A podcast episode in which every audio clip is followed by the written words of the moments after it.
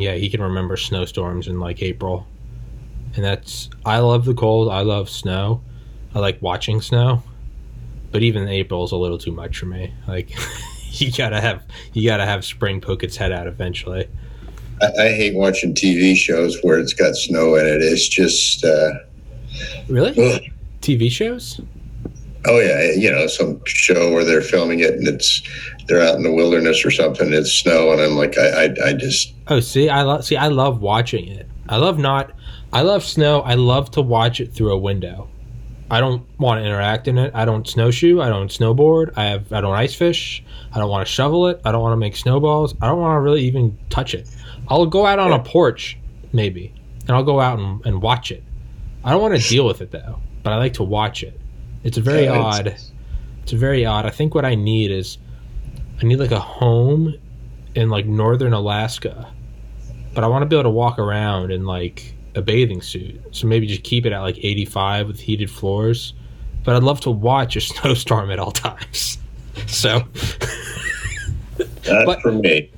For everybody listening, Ken Moffett back in the saddle for Exodus Volume 3. And with that, I will let you take it away, sir. Hey, well, good, uh, good to be here again, Tommy. I'd like to. I don't know if you can see this book, but this is uh, one of the primary sources I used. Okay. It's called uh, "Studies in Exodus: Moses and the Gods of Egypt," and it's okay. by John Davis. Okay. And it's an excellent, excellent book um, on this topic, and it goes through pretty much what, uh, well, much more in depth than we've been able to do here. But it's an excellent book. So if anybody's interested, uh, Studies in Exodus, Moses, and the Gods of Egypt by John Davis, I, I'd highly recommend it. Okay, awesome. And you you texted me and you said you wanted to to work through the plagues uh, quickly just just full disclosure, Ken. Like we we can do a million Exodus episodes. There's no rush. We don't have to. It's up to you. Oh, well, okay, let's see how it unfolds. Yeah, take your time, man. Take we're on the sixth plague, and um, and the reason I kind of wanted to do that was because the ninth and tenth are um, pretty interesting, and I wanted to get in them, into them a little more detail because up to now, uh, the plagues uh, one through five, and we, will start with six today, have dealt with um, well. Pharaoh is affected. There's no reason, no way he could not be affected. But the ninth, uh, the ninth and tenth plague um, not only affect all of the Egyptians, but are directly shots at him and I want to take a little extra time for that. But um, we work our way through it, yeah. and next week we're not done with these, and then that's fine. We got, um, and then we've got the itinerary, how they actually got to where they're yeah. going, and stuff like that. And and here's another little tease, is that um, the actual crossing of the Red Sea, which we'll either get to next week or the following week, is not what people for hundreds and hundreds of years have been led to believe there was a mistranslation in, in the Septuagint. And uh, for those that don't know, the Septuagint was the Hebrew Bible, the Old Testament, that was translated into Greek. Um, one of the uh, pharaohs, uh, uh, Philadelphus, Ptolemy Philadelphus, who was a descendant of one of uh, Alexander the Great general's son, when Alexander the Great died in 323 BC, his kingdom split up. The only two that are really relevant as far as the Bible is concerned, or anything to do with uh, the Jews or Hebrews, would have been uh, Ptolemy, General Ptolemy, and General Seleucid. They split up, and at this point, uh, later on, obviously, uh, General Ptolemy, his son, his family got Egypt, and then they then with the Seleucids were constantly battling over who's going to uh, get uh, Israel or Palestine at the time. Well, uh, Ptolemy Philadelphus had this huge library, and it was supposedly one of the the best, if not the best in the world, scrolls of everything supposedly ever written. And he wanted the Hebrew Bible translated into Greek. So he had 70, actually, there were 72 scholars Hebrew scholars came down from Jerusalem and translated into Greek so he could read it, the Hebrew Bible. Well, there was a mistranslation when they were translating Red Sea, um, it should have been reed, R E E D, because of the reeds that grew, and they mistranslated it into Red Sea. And real quickly, because if you if you see the uh, shape of the Sinai Peninsula, the sea at the time that goes up what is now the Suez, and the other one was the Gulf of Aqaba. Uh, both of them were called the Red Sea. They, they didn't differentiate the names. That was hundreds and hundreds of years later. So when they made the translation, they said Red Sea instead of Reed Sea. And this is an interesting, interesting point. And the reason that it's interesting and it's very valid is because for hundreds of years they have assumed that they crossed the Red Sea when they didn't. They crossed the Reed Sea, which is much further north uh, than where where now or that time the Gulf of Suez would have been. So, and we'll get into that because it throws a whole itinerary to the north. What is um, in modern day they call it the Negev, the southern part of Israel, that that desert area in the, in the southern part of Israel. That's where they went. They never went down to the southern tip of Sinai. Um, and I'm not going to spoil it for everybody, but it's a fascinating, fascinating study that is that's a weird kind of like a fork in the road of uh you could maybe even say power. I mean, if you had the if you were the one translating the Bible, that is, I mean, talk about like butterfly effect. I mean, you you change one word. How does that affect down the millennia? Well, it has, yeah, um, yeah. And, and, and we'll get into that um, because it's it's thrown the whole question of well, it, did the Exodus really occur? Uh, because there's no archaeological evidence for it, where they they think it was, and by they what by they I mean past historians and stuff like that. And, and to be fair, though, they did not have the technology that we have today. I mean, we were able to pretty well pinpoint where this Reed Sea is um, because of NASA satellite photos and well, and we can go back and say thanks to the uh, Six Day War between Israel and Egypt, because the CIA satellites were taking photographs of all the Egyptian movements and so on and so passing them on to the Israelis. And, but in the the course of doing this, they were able to locate these um, uh, ancient dried up uh, lake beds and which are now dry because of the, the uh, Suez Canal being created. And this is where even in uh, Egyptian hieroglyphics, they're referred to as reed Sea. That's and, kind of, and that's that's kind of crazy how that's what that's what unlocked it was CIA satellites. Yeah. And then when, what happened was the archaeological advancements with uh, ground penetrating radar and all of the different things that they're able to use to locate um, these different things um, is just phenomenal what has transpired as a result of that. Um, so, but we'll get into that, and and that's perhaps my favorite part of it because it's it's proving if you follow the the itinerary of Scripture as a roadmap you'll get to the point you want to be. It's kind of like somebody hands you a map and you say, Well, I don't want to go this direction. I want to go another direction. But this is a direction you need to go to get to where you want to go. Yeah, if you just follow it, you'll you'll get there. Yeah, but this doesn't follow my agenda, so I'm going to go this way. Okay, yeah. go that and yeah. you'll be wrong. It's like you can see the skyline of the city and the highway's pointing you that way.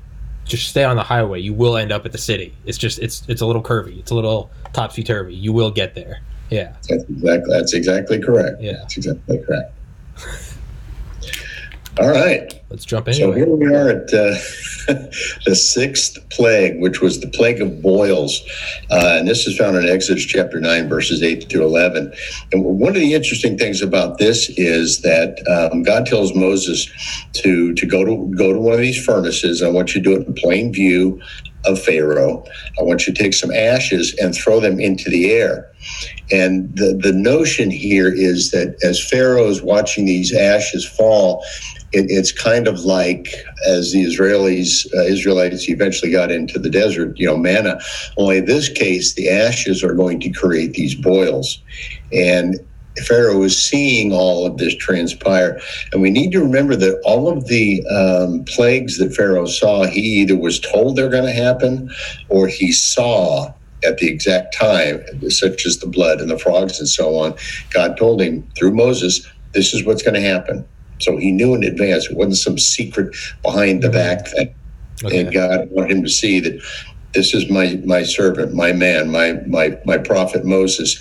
He is doing this at my command, and every single thing he did this. But the another interesting thing about this is that the priest, once again, who were supposedly up above the fray of all this, um, they were affected by this too, and they couldn't. Again, with some of the other things that happened to them when they were uh, the vermin with the lice and so on and so forth, they couldn't even go into their temples to uh, to pray to their their various deities to put a halt to this because they were not pure, they were not clean, and as a result of this, they continued on, which shows that they were powerless too, as well as their deities. Um, so, all of these things are, again, directly pointing at the various gods of Egypt, either 80 to 100 chief deities and about the 1500 of their various sub gods and so on and so forth, the village gods. But one of the, the main gods that this affected directly was Amenhotep, who was the, the god of medicine. And then you had Thoth, T H O T H. He was an ibis headed god of intelligence and medical learning. Um, the god of healing, Nefertum, was affected. Isis, another figure who was part of the Egyptian trinity, she was affected by this. So all of these boils and, and various uh, infirmities that were um, delivered upon the Egyptian people, the priests, and so on, another direct shot at some of the uh, Class A um, Egyptian gods, if you will. And who's sitting back affected by all this? Pharaoh, the incarnation of Ra, mm-hmm.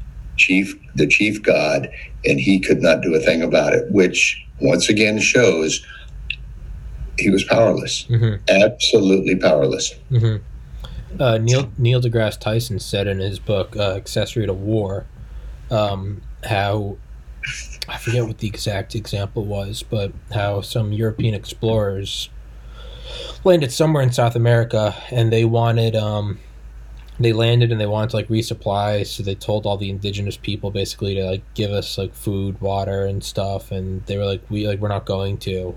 And the uh the travelers the european travelers they had an astronomer with them who knew that there was going to be a lunar eclipse in like three days. And the indigenous people didn't know. They i mean they were like tribes. And the so the the the european the captain of the ship was like um in three days my God will blot out the moon. And if uh, you still don't believe me, then then I will have him like basically destroy you and your people. And like their like king was like, we're not giving you anything. And three days later, you know, there's a solar or a lunar eclipse, and they filled up their ship and they're you know praising and praising and praising. But it's again, it was this sort of way to make them look impotent with mm-hmm. with whatever it's and it's you kind of use that to demoralize the people. It's like I can shift celestial bodies you should give me some food and water. Yeah. Well, this goes right back to um, what God told Moses about I'm Iman, uh, Amenhotep II. Once again, this is Moses' cousin that he's dealing with. that his, he's going to use his arrogance, his hubris against him. And you have to stop and wonder um, all of these poor Egyptians are seeing all of this, and for centuries and centuries and centuries, they have uh, been worshiping these gods, and um, these, these gods did absolutely nothing because they're not real gods. They're mm-hmm. just uh, stick figures, if you will, hieroglyphics on a wall under a temple, Egyptian temple.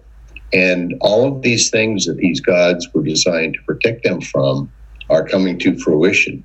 And these gods are absolutely powerless to do anything about it.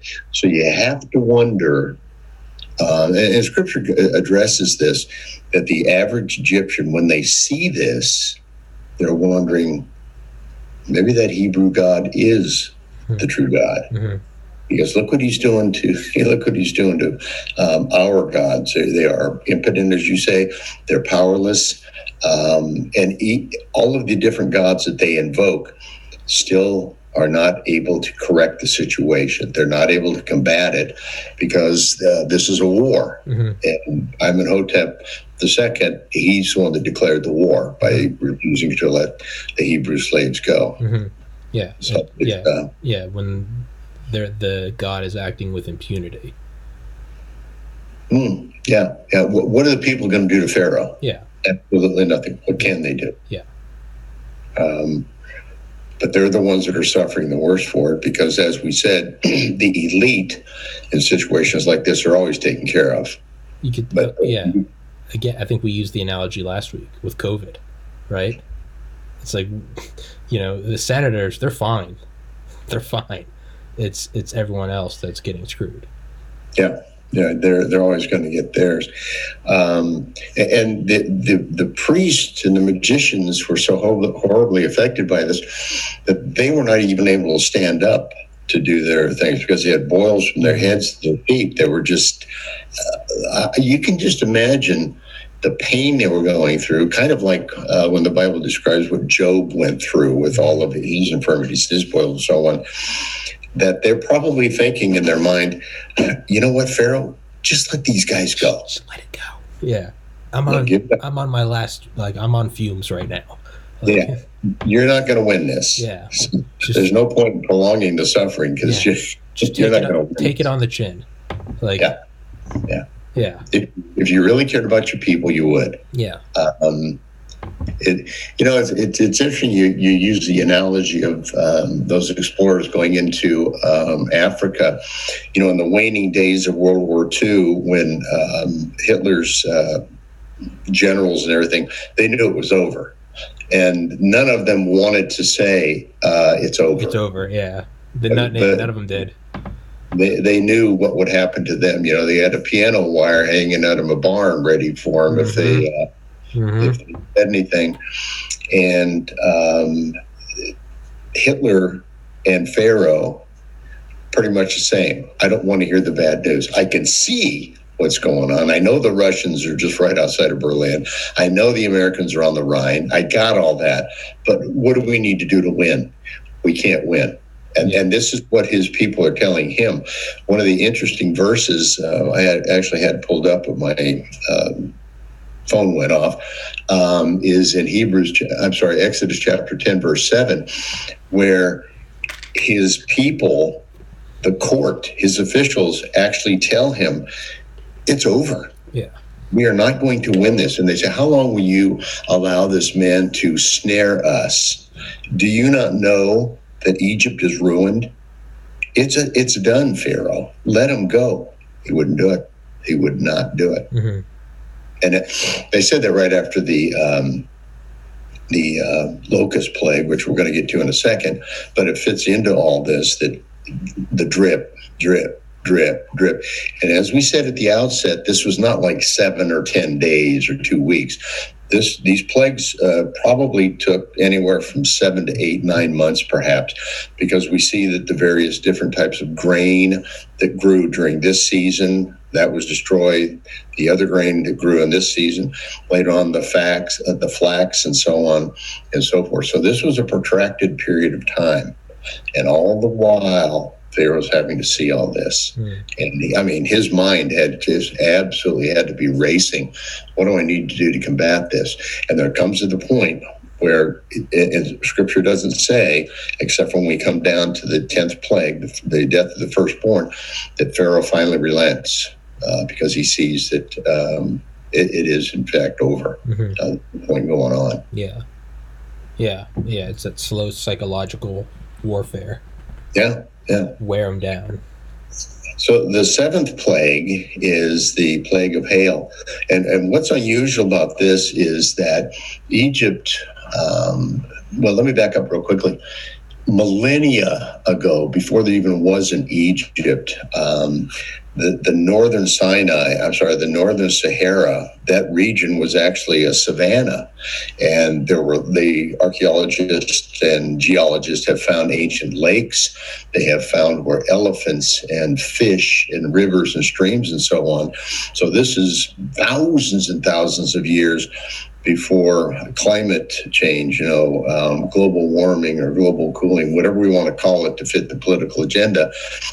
That's what this was. But now Egypt is a desert and it, it is a warm climate. And what uh, sustained them was the Nile River. So we know at one point they had normal rainfall because that's where the elephants and other animals live. They found the elephant carcasses and the, the bones and so on and so forth. But now uh, Egypt probably gets about two inches of rain a year. They may have seen hail, but not to the extent that they're getting ready to see it. Remember, all of these plagues were increased um, dramatically. These were nothing new that they hadn't seen, but now they are increased to the point where they're just devastated by each one of them. And they had to take notice of this. So here come these plagues, and and the plague of hail uh, is not only the hail, but it's accompanied by fire. And again, what was not the crops that were not destroyed with other plague, other plagues, the hail wipes them out, and the locusts are going to finish them off here in a few minutes. But this would have been a plague that the sky god uh, Nut and Ut um, should have been able to um, destroy or end. But once again, their chief god, Nut, is uh, not able to do it. And it wasn't the only Egyptian god. Uh, the, the, god Shu, S H U, was the god of air and the bearer of heaven. Why didn't he stop this? Because there is no such thing. Mm-hmm. These are human man made gods. Um, Seth, god of storms, protector of crops. Neighbor, god of grain crops, and again Osiris. Osiris is really taking it on the chin here. She's getting hit for a lot of things because she overarching. She was involved in so many various things. she's the ruler of life and vegetation, and she can't stop it. She's the yeah. She's the CEO that has to take the flack for something that one of her underlings did. Right. That's right. That's right. That's a, yeah. that's Tim Cook of Apple having to be responsible for what happened at a, an assembly plant in China, right? Yeah. You gotta yeah. tell you, it comes with the job. Yeah, yeah. Who's who's the little Chinaman that I have to yeah. fire for? Yeah, know? exactly. Yeah, you got to go out and take it. Um, and you know the, the the accumulative effect of all of these plagues. It wasn't like they had a plague and then they recovered, had another plague, had recovered. I mean, these are just boom, boom, boom, mm-hmm. and they never had time to recover. Um, they had already lost their fish, uh, which was a main staple of the diet of the average Egyptian. Once again, the priest did not eat fish because they were considered unclean, and the priest had to remain their purity before they could go into the temple mm-hmm. to pray to the various gods who were ineffective. Um, killed off the livestock, which meant there goes meat, there goes milk. Um, the flax again. Much of their um, clothing was made out of this linen, and Egypt today is still known for some of their fine linen. So now they've lost all of this stuff, and there's not a thing in the world they can do about it. But one of the other interesting things about this is here again, Ra, Pharaoh, when are you going to step in and do something about this? He can't. Now, the flax that was mentioned, and I think that this is one of the interesting things that, that we kind of overlook on this is that Egypt was known as throughout the Mediterranean as the breadbasket, uh, and that's one of the reasons that um, Joseph's brothers went down there, Abraham went down there, and um, other people from other nations, other regions went down there during a, a uh, famine because the Nile was continually refurbishing and so on, and they would fill up their sacks, and you know they'd get the, the wheat and the barley, the spelt, and all these other things. They would get flax for uh, the fiber to make clothing and stuff. So here you have these um, trade is now affected, and it's not just affected between various regions of Egypt; it's other countries through the caravans that are coming down to to get these goods and to trade with Egypt. We'll take this back. You get goods that you may not have here, just like international trade today. And we're going to look in that a little bit deeper um, if we get to that today, um, because it, play, plays, a, plays a very important part in the overall scheme of things in God getting this message out. This is not just um, a localized thing. That mm-hmm. and we'll see that shortly. But um, so the the cumulative effect, the food, the clothing, uh, the demoralization, the psychological warfare, as we have we've talked about, um, with the average Egyptian trying to figure out how do I worship a God that doesn't exist, or how can I count on this God when I, I keep calling on these gods and nothing happens. Mm-hmm. And you, you've got all these crossover gods. Okay, you're not doing it. How about the other God? He's not working. How about this one? And once again, where's Osiris? Isn't she in charge of all this? Mm-hmm. Where's Ra? Where's the Pharaoh? The incarnation of the sun god, our chief god. Why is he not stopping all of this? Mm-hmm. And you have to wonder did the average Egyptian begin to? We know that the priest did because back in the third plague, they had mentioned, they told Pharaoh, they said, This is the finger of God. There's nothing we can do about it. Mm-hmm. At that point, Pharaoh, if you if you believed in in your priest, if you believed in your magicians, step back and think, okay, maybe I should cut my losses. But the arrogance plays in. Mm-hmm. I'll show you. Mm-hmm. Um, so so we go to the eighth plague, the plague of locusts, and um, the, the locusts again, they come in and they wipe out everything that hasn't already been destroyed. And it's at this point in Exodus chapter 10, verse 6 and 7, that the officials, as I mentioned a moment ago, realize that the game is over. And they go to Pharaoh and they tell him that Pharaoh has been ruined. And it, it kind of reminds me of, and I'm sure you've seen the, the picture, the, the film, and, uh, and most of the people viewing this probably have The Hunt for Red October. Mm-hmm where the Russian uh, submarine captain, because of his arrogance, is going to prove that he is better than uh, Sean Connery's character or whatever in the world. And he's going to sink this American submarine and he launches the torpedo and they maneuver and so on. And as the submarine, as the torpedo is headed back towards the, his own Russian sub, one of his officers, they realize what has happened, and he and he says to him, "You arrogant fool! You killed us all." Mm-hmm. Well, this is what's happening here. Pharaoh's officials realize that because of his arrogance and his refusal to let these guys go. Let the Hebrews go. You destroyed this country. The uh, nation that your father, Thutmose III, gave you, the most powerful nation in the world at the time, has been destroyed because of your arrogance. Mm-hmm. And I think it, it goes back to the beginning of all of this when God tells Moses essentially that I will harden his heart. Now, God is not making um, Amenhotep II do anything that his heart is not already predisposed to do. Mm-hmm. He's arrogant, and I'm not listening to this God that I can't even see. You know, I don't see a God of. What are you talking about? And Moses, okay, I'll show you. And he never, never relents, never relents. So now we have the plague of locusts, and they have destroyed everything that hasn't already been destroyed or what's left. You know, there's no leaves on the trees. There's there's nothing. Um, and here again, we see the gods. Um, the the chief agricultural god, poor Osiris. I mean, she is really really getting it. Um, Isis, Seth, and Nupur, all of these gods of the air are still powerless to stop even the locusts coming through. Um, the devastated fields that are um, battered by hail burned by fire, now stripped bare by locusts, they all point to the impotence of the Egyptian gods. They cannot stop this. Um, it's.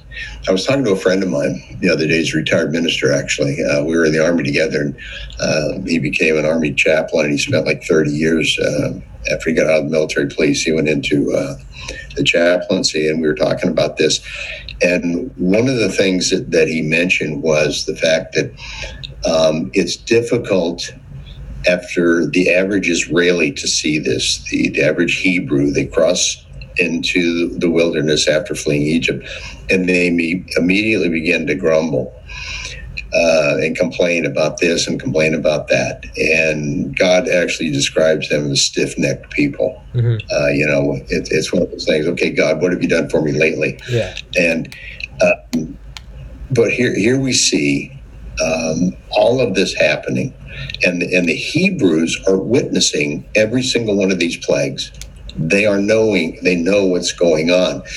So this is not done uh, behind anybody's back. This is a full view of the Egyptian people, of the Hebrews, of Pharaoh, of his court, of the priests, of everybody. And if these gods were gods, they would see it happening too. Which uh, you have to ask the question: If these are, gods were real, are they there? Yeah. Why, why yeah. can't you stop it? Yeah, right. I mean, again, you can go back to you can go back to you can go back to Nazi Germany, right? Who truly believed that they, they were brainwashed to think that they truly were the Ubermenschen. They were superior. So not only are these Allied bombers destroying their cities like Dresden, but it's also like, how are these inferior Brits and Frenchmen and Americans? They and they have black soldiers. What is this? And and like and we can't stop them. It's so where are our guys? Why aren't they stopping this? And it's like, at a certain point, it's almost like uh, it's almost like when you go to uh, I don't know, maybe it's like collect the gold that your dollar's backed by, and you realize it's not there. Yeah, yeah. It's kind of like we've been hearing the propaganda that we are the Ubermenschen, we are the elite, we are the master race, and at a certain point, it doesn't matter what the radio's saying when you're watching, you know, American GIs just bulldoze through the town. At a certain point, it's looks like a duck, you know, walks like a duck, sounds like a duck, and the Nazis are telling you that's a horse. Eventually, you're like, I don't think so, man.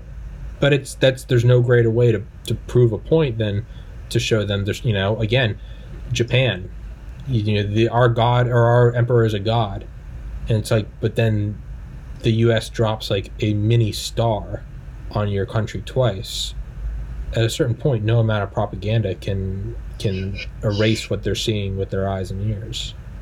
It, it's an interesting point about the propaganda because that's what uh, the the various reliefs and the hieroglyphics were that the uh, pharaohs would use them as propaganda. That was common in the ancient world that the ancient emperors and so on uh, of these various nations, whether it was Assyria, later Babylon, pick pick an ancient country, that's what they would do. They'd have these reliefs, hieroglyphics carved into their tombs, their monuments, and so on. But one of the other interesting things about that as propaganda was that they would put it into the temples and it was a way of telling these various gods that uh, Pharaoh Amenhotep II, look what he did, or Tutmosis III, look at all of these great things he did. But they're just carved into stone. And, and the average Egyptian may or may not have been able to do that. So, but the propaganda went out that look what your Pharaoh did he conquered this, he conquered that, and so on. And that was the the main reason for these being done, in addition to keeping a record, because the ancient Egyptians believed that if your name was eradicated, then you never existed. And if, if you were a pharaoh, and somehow, as as um, they tried to do with Moses' stepmother Hatshepsut, um, to eradicate her name from all of her monuments, um, everything, because she didn't exist. And once again, why didn't she, they, they want to admit that she didn't exist? Because, well, perhaps she was a female. We can't have a female pharaoh, even though she was an effective pharaoh for many, many years. But she's the one that brought this little Hebrew baby out of the Nile. And here he is, the one that's causing all these plagues to come down on us. Mm-hmm and then they later on tried to e- eradicate everything. And if you go back and you look at some of the documentaries done uh, about this period, Tutmosis III, um, Hatshepsut, and Amenhotep II, they will try to. They're trying to figure out, okay, which one was it that actually went through and tried to obliterate her name. Because once again, if the name's obliterated in the eyes of ancient Egypt, you never existed out of sight, out of mind. Kind of like what we're doing today in the United States. Let's say a little 1984-ish, right? Or Yeah. 2021-ish, right? They're removing they removed Donald Trump from Home Alone and they replaced him with a CGI character of someone else. If that's not but yeah, right. It's you're trying to right remove the past, get rid of these statues. Mhm. It's, there's yeah, it's it's the same thing, and it's also um, I was gonna say there's no way that like so with like the Egyptian like propaganda. There's up until then it was believable because if the Egyptian propaganda just says uh, our God created the earth and the sun and the air and the water, and they just say it, and there it is carved into stone. Well, here you are, and there's a sun and air and water, and well, I guess it is. Okay, you're right. But now it's again, it's being put to the test. So here comes these plagues, and it's like, well, how can you guys just can you stop this real quick? And when they're not doing that, well, it starts to unravel everything. You're like, did they really create the water? Did they really? You know, it's again, it's it's it seems like it was the original psychological warfare. Well, it, it, it was that, and um, the, the average, I think, the average Egyptian, he got it a long time before the Pharaoh did, Yeah. um, simply because he was the one that was no longer going to be able to eat the fish. Yeah. Um, he didn't have any grain. He didn't have any flax for his clothing. How was he going to trade to make a living? And so on. So he was the one that was affected by it a whole lot more than um, the Pharaoh was. You know, an interesting point about that, we can real quick, quickly jump into um, the New Testament when the Apostle Paul is up in Ephesus and he sees this magnificent temple uh, dedicated to the god uh, Artemis. And they had all these little mini silversmiths were making all these mini statues of Artemis. And the Apostle Paul was able to point out that these are just man made gods. They are not real. Many people began to believe Paul, converted to Christianity, which caused an economic effect on these silversmiths. So, what did the silversmith do? They tried to have Paul killed. hmm You know, we, we don't like the message, kill the messenger. And so here you are. Um, all of our gods are impotent. So what do we need to do? How do we get rid of this Pharaoh? You can't do anything about it, but it's affecting me economically. So what are you going to do for me? Yeah. There's nothing you can do. Yeah. So yeah, again, it's the loose string on the sweater is being tugged, and the whole thing's unraveling. Right. The train has left the station, Pharaoh. Yeah. It's it's it's yeah. It's but just like Japan or just like Hitler, if you don't unconditionally surrender, the the beatings will continue. Or the beatings will go on. The beatings will continue until morale improves. Right. It's like right? You're not surrendering, Hirohito? Send out the bombers again. Like LeMay is chomping at the bit. You know, it's just keep it going. It's gonna keep going, and it's not gonna be fun for you or me, but it's gonna keep going. We've got these nifty new A bombs. You know, it's, it's interesting you mention that because you would think that after um, Doolittle's raid that they would have got the message that, as as Yamamoto said, that sleeping giant, we awakened the sleeping giant, and he can now hit us. Um, maybe we should really step back and take a look at this. Um, we haven't gone so far yet that there's um, we can't turn this thing around. Yeah, yeah. But again, but but in Japan's case, uh, I know it's a little bit far afield, but Tojo, the war minister, Mhm. He was all in, and it's you know I'm not I'm not the god over here that's going to take the hit on this. yeah, I'm just doing what Hirohito tells me to do, but we know in reality Tojo is running the show. yeah, yeah. But with those fanatics, you often have that where it's like, right, with Tojo, or you could, um, who was it? Um, Bormann was it Bormann? Whoever it's like these these higher ups in the inner circle they're fanatics, but it's again, it's because they don't have to bear the brunt. Like, whereas we might say, "Hey, man, they were faithful to Hitler to the end." The reality is, is they were faithful because they were going to send other men to die. Like, they still didn't have to do anything. It doesn't really take a whole lot to be like, "Fight to the end" when you're not the one fighting to the end, right? When a lot of them were saying "Fight to the end," and then they were saying like, "Okay, we're gonna," you know, we're putting in. A lot of them would put on like glasses, shave their beards, and like, okay, now we're gonna escape on a train to Switzerland, and it's like it's very easy to, to be a fanatic or an ideologue when to define yourself as such only requires you to say 10,000 men go fight to the death. You're not Yeah. the one picking up the rifle. You're you're a lot of them slipped out, right? So it's yeah. And, and uh, once again, Pharaoh's affected by this, but the average Egyptian uh, was taking the brunt of it. hmm So, but that brings us to the ninth plague, and, and the last two plagues, uh, as I indicated, are, are uh, particularly of interest to me because they, they affect Egypt as a whole, but they're directly shots at Pharaoh, in my opinion. Uh, the ninth plague is the plague of darkness, and that's found in Exodus chapter 10, uh, verses 21 through 23. And, and I'm going to read this because it's important. I know that I haven't read a lot of the verses pertaining to the various plagues, but this is um, in Exodus chapter 10, verse 21 through 23.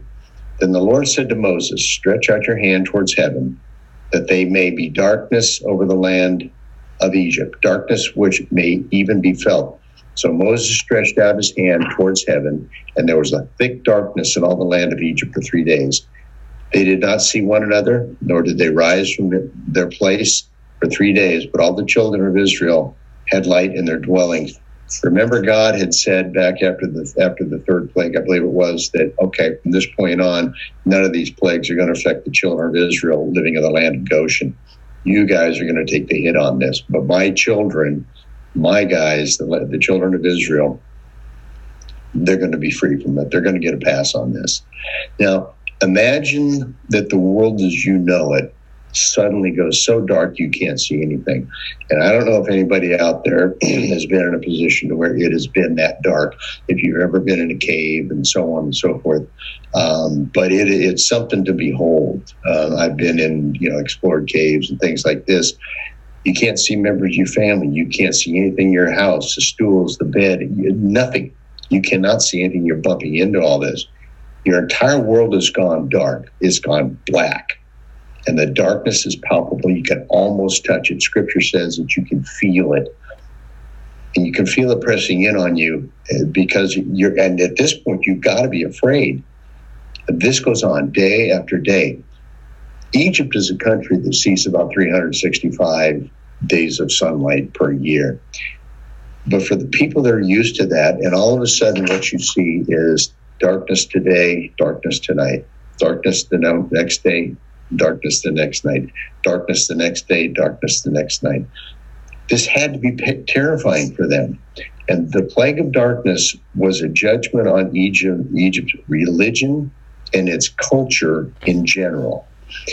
Of all of the gods of Egypt, none were worshipped more than the sun god, Ra.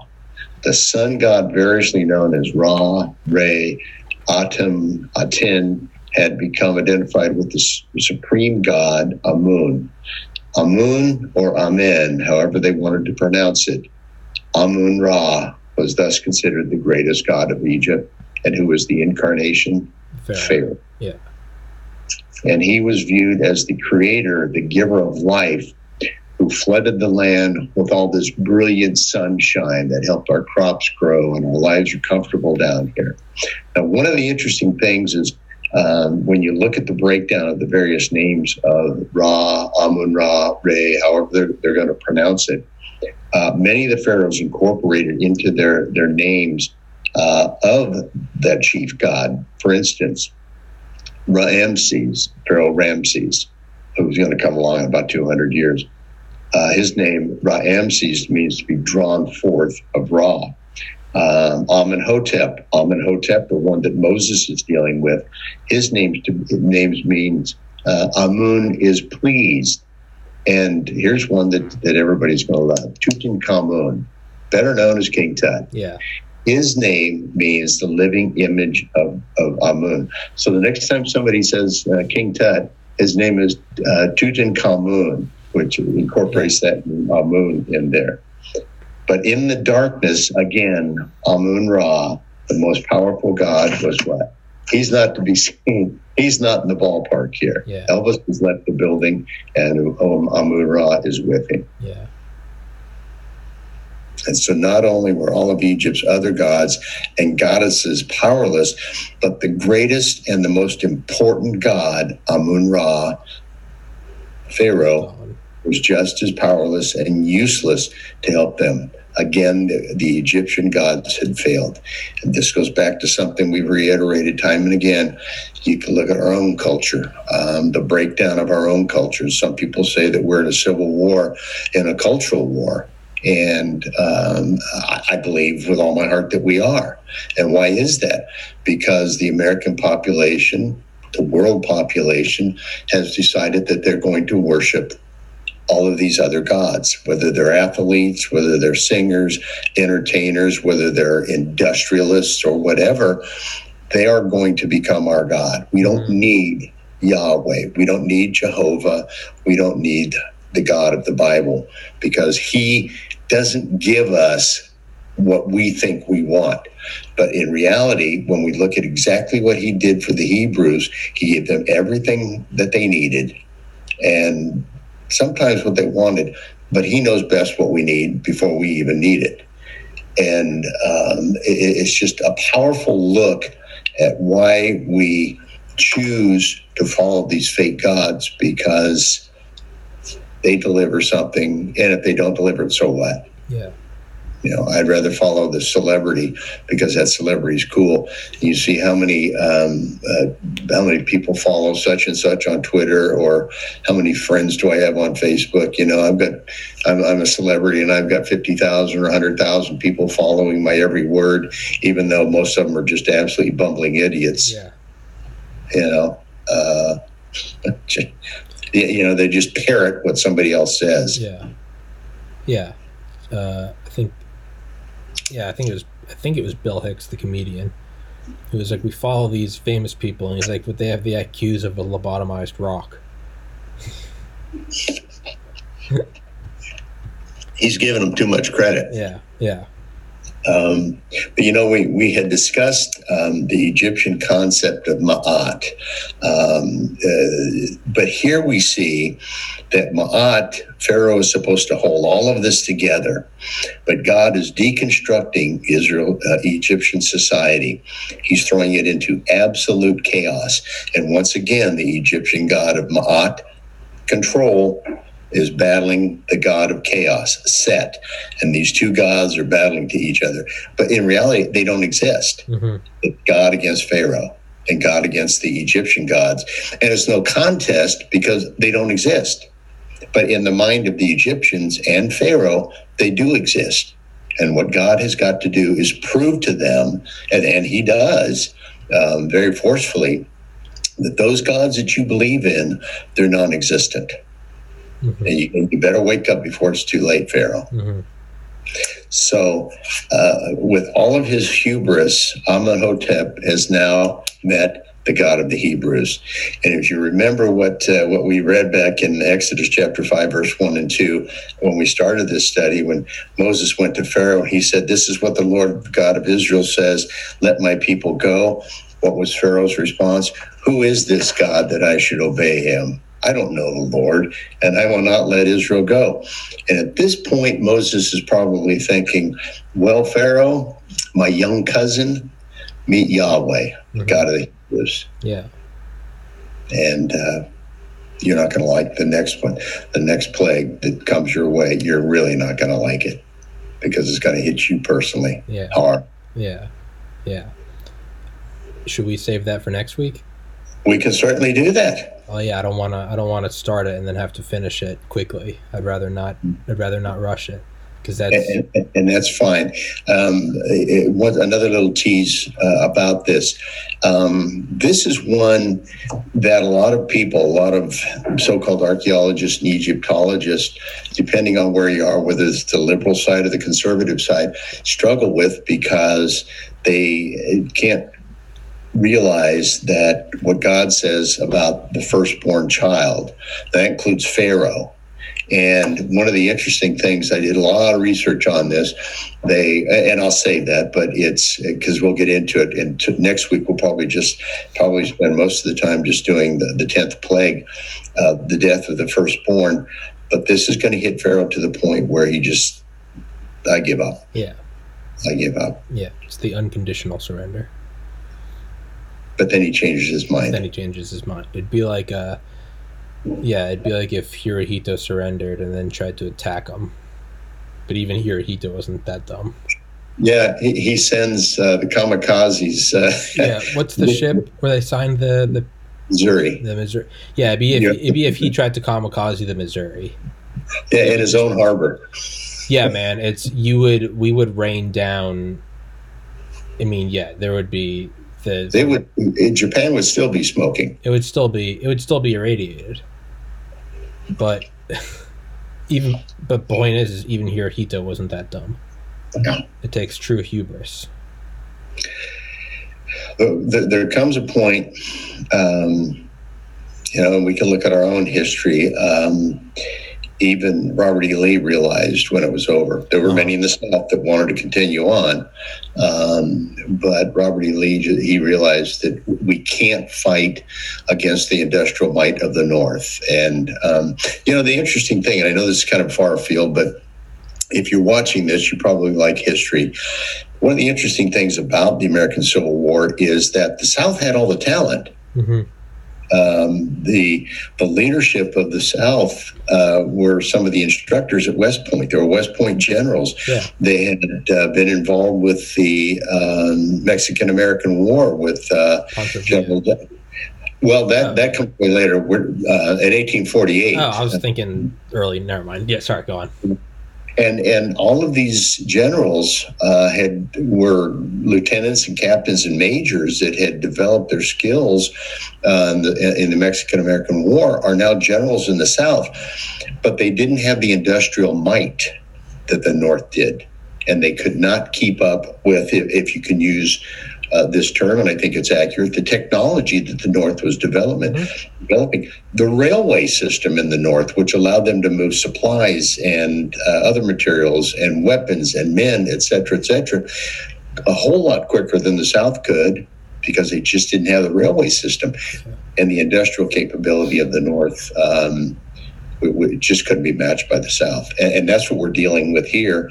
Is that God is the North, and Pharaoh is the South. He cannot match the capabilities of God. Yeah. Yeah. To be continued. To be continued. Ken Moffett. Oh, Always a pleasure, sir. Professor Ken. Dr. Moffett. D- Dean Ken. Dean Ken. Dean. You be the dean or the principal.